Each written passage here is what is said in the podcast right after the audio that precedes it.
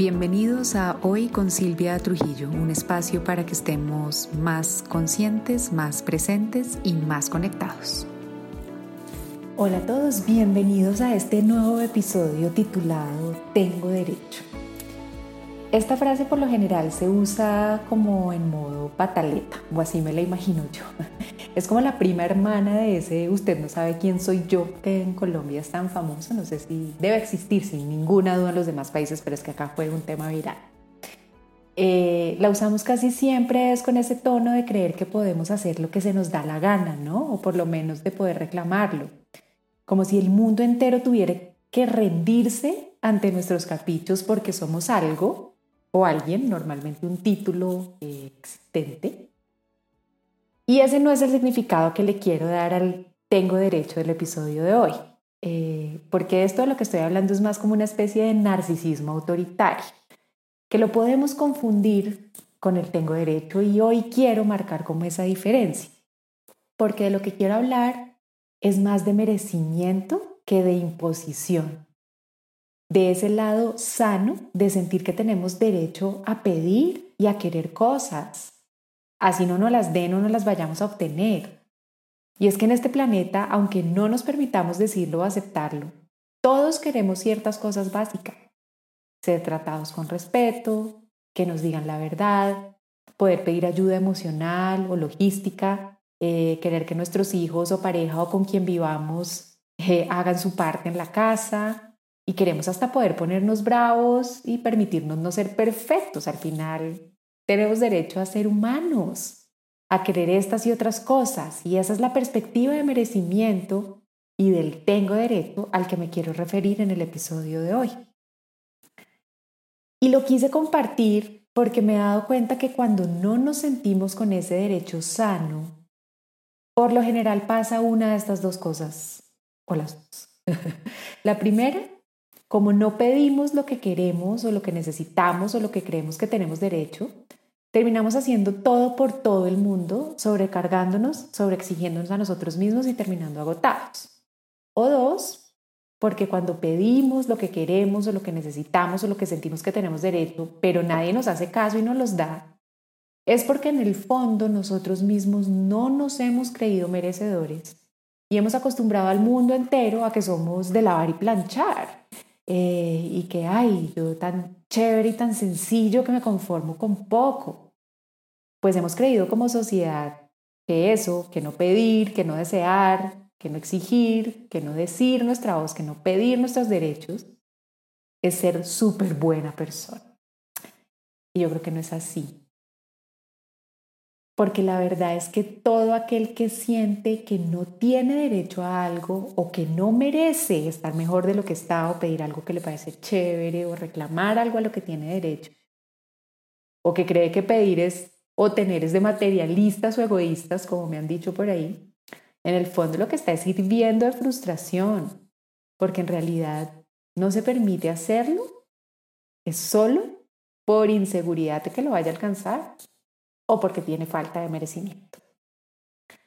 Hoy entonces quiero acompañarnos a ver y aprender a llegar a ese merecimiento saludable, porque no hay nada de malo en querer, en tener o en pedir, porque ese oscuro usted no sabe quién soy yo o, el, o el yo tengo derecho porque soy su papá o porque soy su primo o porque soy su jefe o porque soy mayor, o porque soy hombre, o por lo que sea, sale es más de la inseguridad y de la carencia, y ese lo que busca es imponer.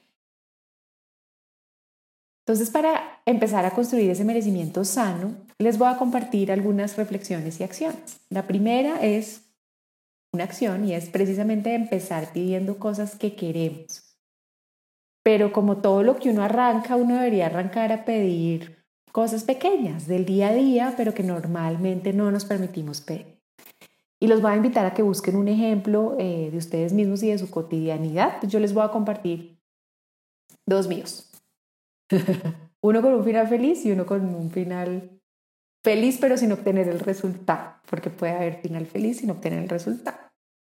Em, el mío de esta semana con final feliz y con resultado eh, fue, fue el lunes. Yo normalmente cuando voy a la peluquería a arreglarme las uñas pido una cita eh, porque soy hiper organizada con mi tiempo y porque no me gusta llegar ahí como por ahí. Y ya me ha pasado eh, que llego a la hora acordada de la cita y me piden unos minuticos que se vuelven a veces 10, a veces 15 y a veces hasta media hora, o porque están atendiendo a alguien más, o porque llegó alguien y pensaban que alcanzaban a atenderlo mientras llegaba yo, en fin. Y yo no decía nada, o decía, vale, ok, y me sentaba a esperar. Pero lo que era para afuera y no para adentro, porque la verdad me incomodaba, porque por algo pido la cita y pues por algo uno pone horas, ¿cierto? Pero para parecer súper fresca y súper cool, decía que ok, que no pasaba nada. Hey, porque existe esa falsa creencia de que el que se queja o reclama es complicado o es una mamera o es mal geniado, ¿no? Pie de página, aquí, obvio. Hay formas de hacer la reclamación, ¿no? Pues si alguien llega y dice, pues si le dicen a lo de las niñas no e insulta a media peluquería, pues no está chévere y sí puede que sea alguien mal complicado, mal geniado, mal carácter. Pero pues si uno lo dice de una buena manera, no hay necesidad. En fin, yo me quedaba callada, me hacía la cool, hacía la que no pasaba nada pero siempre pasaba que como me terminaban atendiendo tarde a mí y yo tenía otros compromisos, otras cosas por hacer después, me tocaba salir a toda, se me dañaba una o más uñas en el proceso de pagar o montarme al carro, terminaba frustrada, furiosa, en fin, culpando a todo el mundo, pero al final la realidad es que eso pasaba porque yo no estaba pidiendo respeto por el derecho que tenía que me atendieran a la cita que yo había acordado. Y entonces como ya estaba acumulado y como estaba trabajando este tema y me di cuenta que tocaba empezar con acciones chiquitas y, de pronto no había sido consciente y eh, llegué otra vez el lunes y lo ensayé. llegué a mi cita y otra vez me dijeron, ay, unos minutitos. Y sin grosería, sin levantar la voz, con tranquilidad, dije, no, mira, la verdad, no, no te puedo esperar unos minuticos, no estoy de acuerdo, yo tengo cosas que hacer después y por eso habíamos acordado la cita. Entonces, porfa, si no me vas a poder atender tú, entonces dime quién me va a atender. Y no lo hice con la intención de exigirle ni de hacerla sentir culpable. Lo hice desde esta intención de permitirme expresar a lo que tengo derecho, ¿no? Y yo hice un acuerdo y tengo derecho a que me lo cumplen y para permitirme expresar lo que yo creo y lo que yo siento y lo que yo quiero en esta situación. Y miren que solo eso, solo el acto de permitirme expresar lo que yo creo y quiero, me ayudó a que aparecieran alternativas que antes, cuando me quedaba callada, ni existían. Total, Sí me atendió la niña con la que tenía la cita en esta ocasión y puede que después no pase y a veces no pase y después les voy a dar el ejemplo de algo que no funciona. Pero me atendieron quien yo quería a la hora que era con quien había acordado la cita y más encima se disculpó conmigo y me dijo como, como, ay, y miren, esto fue súper revelador, ay, es que como usted es tan tranquila, yo pensé que no le importaba. Entonces miren cómo uno a veces por no pedir sus derechos, lo que crea es la imagen en el otro de que a uno no le importa y que le pueden seguir pasando por encima no una, sino mil veces.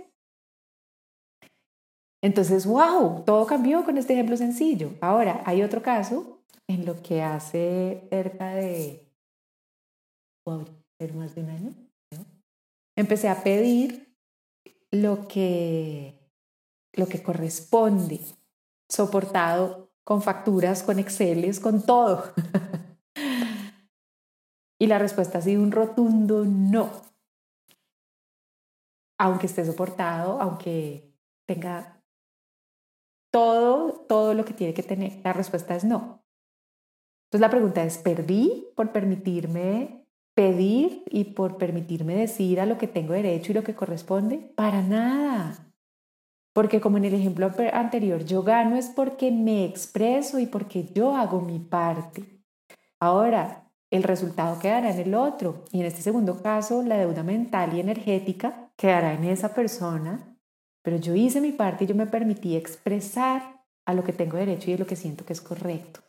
Y con eso uno siempre gana, así no tenga el resultado. Entonces les doy otros ejemplos chiquitos para empezar a esos, dar esos pequeños pasos del tengo derecho a, dar mi opinión, ¿no? Y tengo derecho a expresarme y tengo derecho a pedir. Les doy estos ejemplos sencillos para que empiecen ahí como a ejercitarse. Si uno está en cine y hay alguien hablando y a uno le molesta, pues en vez de quedarse callado haciendo mala cara y pasando mal, pues uno se puede voltear y de manera amable decir, hey, porfa, ya empezó la película o algo así, y lo dice uno querido. Vuelvo y les digo, no tengo ni idea qué vaya, vaya a ser el resultado.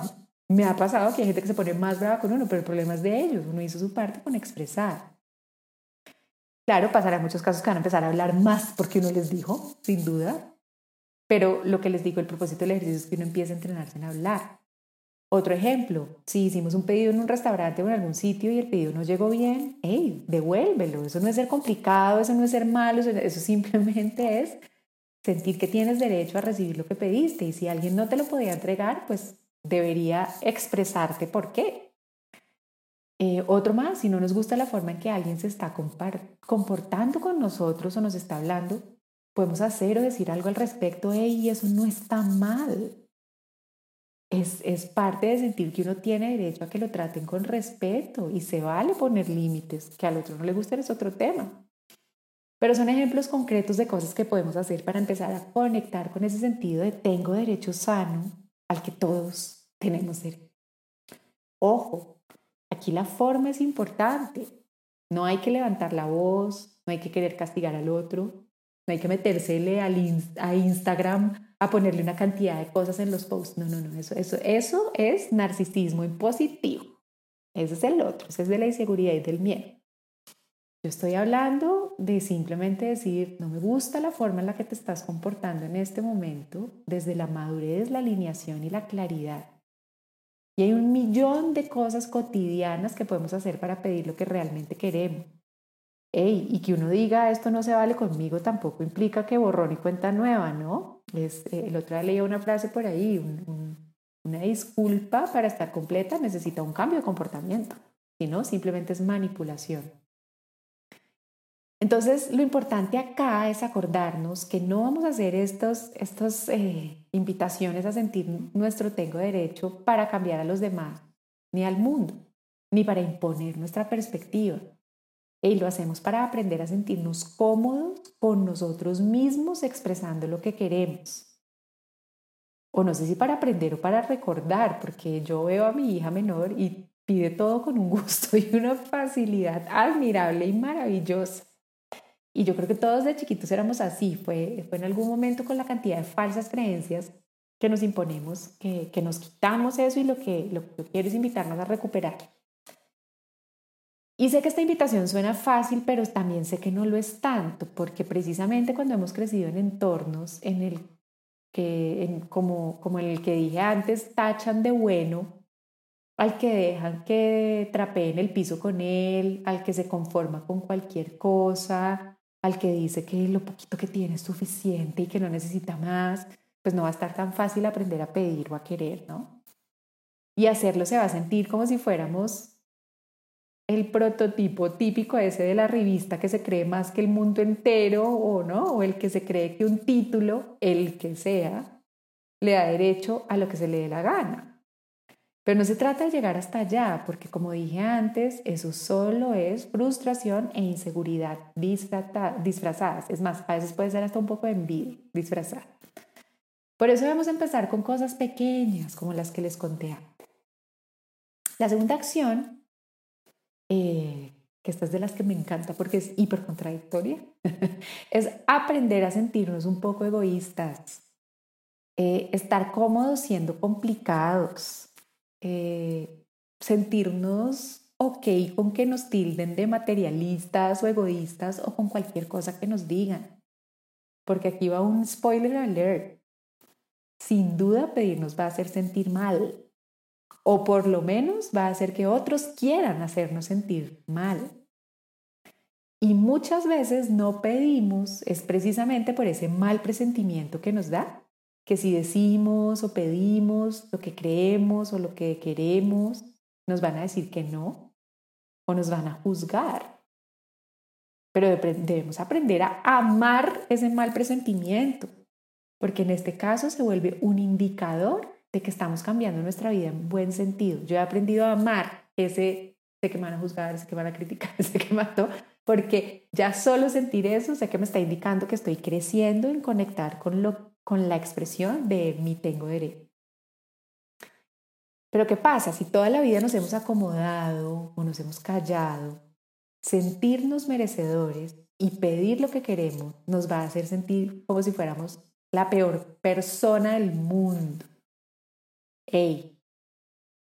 Pero como ese es el merecimiento sano, el que busca expresar y no imponer, la buena noticia es que esa situación de incomodidad solo va a durar un rato.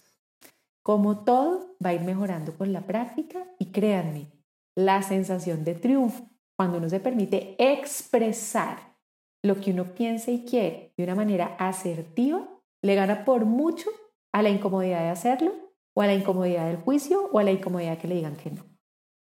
Entonces, si alguna vez sienten que algo les incomoda o se sienten incómodos o se sienten egoístas por haber dicho algo o por haber pedido algo, felicitaciones, van bien. si lo hicieron claramente de manera asertiva. Porque esa falsa creencia de que el bueno es el que se acomoda, el que se queda callado, el que vive poquito, va en contra al final es de la vida misma. Pónganse a ver, en este universo todo funciona a punta de expansión. Nada a punta de empequeñecerse o de conformarse. Nada. Y les voy a compartir entonces un ejercicio muy, muy sencillo para que aprendan a conectar con esa energía del merecimiento.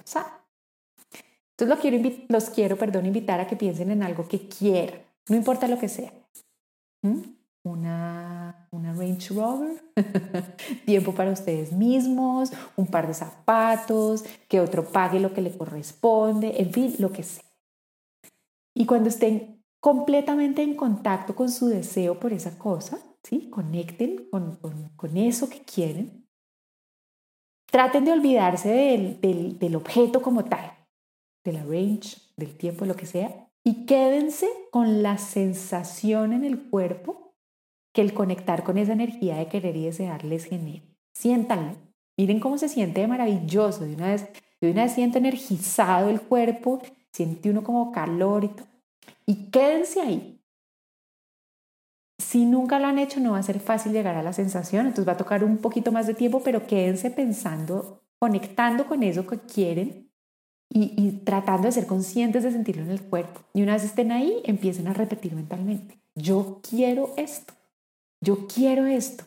Y miren cuando dicen el yo quiero esto y están conectados, cómo responde su cuerpo y cómo responde su emocionalidad. Una maravilla. Y no paren ahí, miren, sientan, sientan como, como que se expanden. Y siguiendo conectados con la emoción de ese yo quiero, vamos a dar un pasito más y digan, qué delicia sentir esto, qué delicia. Y miren cómo, con el qué delicia se va a hacer una sonrisota en la cara y como que uno se hiperexpande más y es una delicia. Y ahí conectados con esa emoción, le vamos mostrando a nuestro cuerpo y a nuestro ser lo bien que se siente merecer. Y ahí voy para el tercer paso. Sigan ahí conectados y después repitan, me merezco lo que quiero. ¡Wow! Qué delicia. Y sientan esa energía maravillosa del merecimiento. De eso es lo que estamos hablando. Al principio sé que va a necesitar mucha práctica este ejercicio. Yo les recomiendo que lo hagan apenas se levanten y antes de acostarse para que vayan cogiendo práctica, pero ahí van a ir conectando con esa energía del merecimiento. Porque como les dije ahorita, la verdad es que todo en este universo siempre busca el equilibrio y la expansión. Piénsenlo de esta manera. Cuando uno no se siente merecedor, inevitablemente va a estar rodeado de personas demandantes que van a equilibrar esa falta. Entonces, como yo no me siento merecedor, el otro sí, y me va, a crear ahí el equilibrio. Y pasa en todo. Si uno siempre es el que paga, el otro no va a querer poner un peso. Si uno siempre es el que recoge, el otro siempre va a ser el que desordena. Si uno siempre es el que habla, el otro va a ser siempre el que oye. En fin. Y vean cómo sin saberlo, cuántas veces hemos permitido que quienes nos rodean nos terminen imponiendo cosas solo porque nosotros no sentimos que merecemos o porque no somos capaces de expresar, hey, yo tengo derecho a. Y es que sentir que merecemos y que nosotros también tenemos derecho a pedir y a querer es también la única forma en que esas personas que nos rodean van a aprender a crecer y a manejar sus propios derechos de manera sana. ¿Por qué? Porque los seres humanos nos beneficiamos no solo de recibir, sino también de aportar. Y no podemos quitarle a los demás, ahí sí, su derecho a hacer su parte y hacer lo que les corresponde. Entonces, como les digo, no los vamos a imponer o obligar, pero por lo menos la duda o la inquietud quedará en él. Por lo tanto, al desarrollar un sentido saludable de tengo derecho, incentivamos a que las personas que nos rodean sean más generosas, más responsables y menos egoístas. Lo incentivamos. El que lo hagan o no dependerá de él. Y quiero cerrar este episodio respondiendo a dos preguntas que surgen mucho con este tema del merecimiento. La primera es, ¿cómo saber si estamos pidiendo desde el merecimiento sano o si estamos imponiendo desde ese narcisismo del cual también he hablado en el episodio? Y aquí les voy a decir dos cosas importantes en esta respuesta. La primera es, si dudan si está bien pedir o decir algo, la simple duda ya demuestra que lo deben hacer. o sea, que sí deben hacer. Porque el narcisista, ese que tiene un sentido excesivo del derecho sustentado en su título o en lo que sea, los usted no sabe quién soy yo, piden sin ni siquiera cuestionar, ¿vale? Entonces, si uno duda, ya tiene derecho a pedir. Y la segunda es que quienes se han aprovechado de su falta de merecimiento, de la propia, de la de uno, de quienes se han aprovechado de que uno no pida, siempre, siempre, siempre se van a ofender y o los van a juzgar cuando lo hagan. Y por lo general usarán términos despectivos en contra de ustedes, materialistas, egoístas, decir, eh, entonces no crean que la respuesta del otro es la que determina si estaba al lugar o no pedir o si el merecimiento era sano o no. Ese problema es de. La segunda pregunta, ¿qué está bien pedir y qué no está bien pedir? La verdad es que no hay un libro de reglas en pedir. El problema no es lo que estamos pidiendo, se trata de lo que está pasando dentro de nosotros cuando lo hacemos. Si ese tengo derecho surge desde la seguridad y la tranquilidad, siempre va a estar bien, sea lo que sea que estoy pidiendo diciendo, aunque incomode a alguien, pues con la intención adecuada, lo demás se va a lograr resolver. Y pedir y querer cosas de las que sean, así sean materiales, no es malo per se, no es de materialistas ni de malas personas.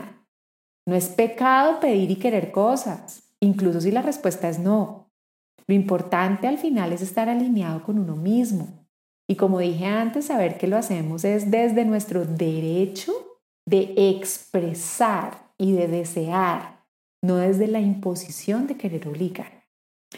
Espero entonces que conecten con este merecimiento sano, que se permitan cultivarlo, para que acabemos con esa falsa creencia que hace tanto daño de que conformarse o dejar que le pasen a uno por encima es bueno.